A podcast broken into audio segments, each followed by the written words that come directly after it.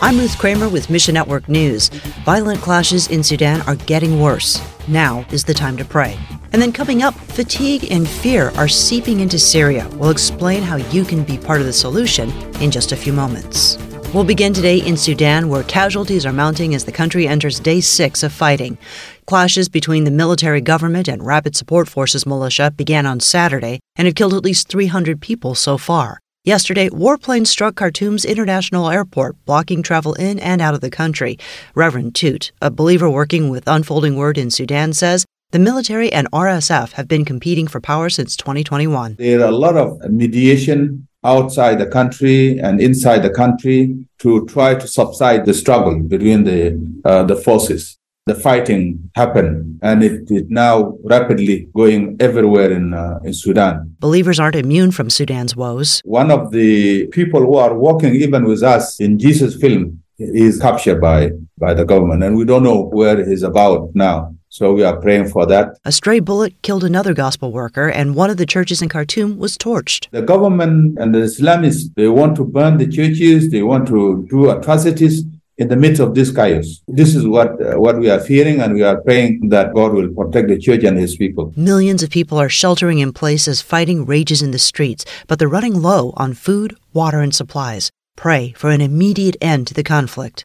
Meanwhile, Tensions between Israel and Lebanon reached an all time high earlier this month. We had some shooting going from Lebanon and coming into Lebanon. People killed in Israel and people wounded here in Lebanon. Nuna with Triumphant Mercy Lebanon says fear drove people to desperate measures. People are trying to leave Lebanon like never before. You can see hundreds of people in front of any embassy to get out of Lebanon. War is the last thing Lebanon needs. It's already a failed state. The government of Lebanon doesn't want the war, which is a good thing. But at the same time, we cannot stop Hezbollah. It's the Hezbollah who wants war war.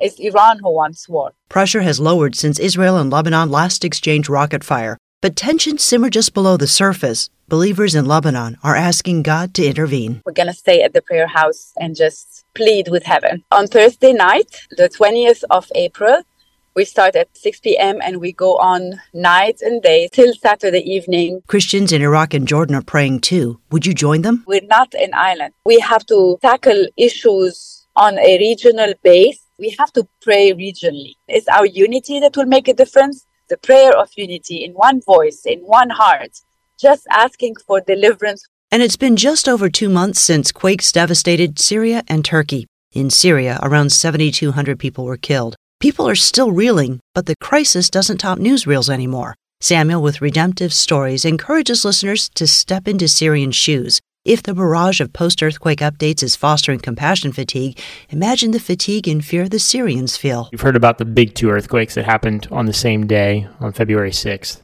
But there was another earthquake that occurred two weeks later on February 20th that had a significant effect. So everyone who was finally starting to get back to their homes once again had to run fleeing through the streets. And the reality is, excessive fear is continually part of their lives. There's been over 60,000 aftershocks that have occurred. So the level of fear that people are living with, particularly children, is staggering. Pray in the peace of Christ. Pray against the spirit of fear that exists currently through Syria, through Turkey. I've even heard today someone say that it's a principality that is across the Middle East. It forces people to continue to stay in their faith system, but also the fear that is very practical right now of another earthquake. Tune in tomorrow as we talk about the antidote to compassion fatigue and find your place in the story at missionnews.org. Thanks for listening to Mission Network News, a service of One Way Ministries. This month, Transworld Radio is offering a free 30 day devotional written by TWR President Lauren Libby. Called Get Hope, it's meant to encourage you through Scripture and help you meet life's challenges. Each daily offering also features a story from a TWR listener who faced that particular challenge. Look for the banner ad and sign up at missionnews.org. I'm Ruth Kramer.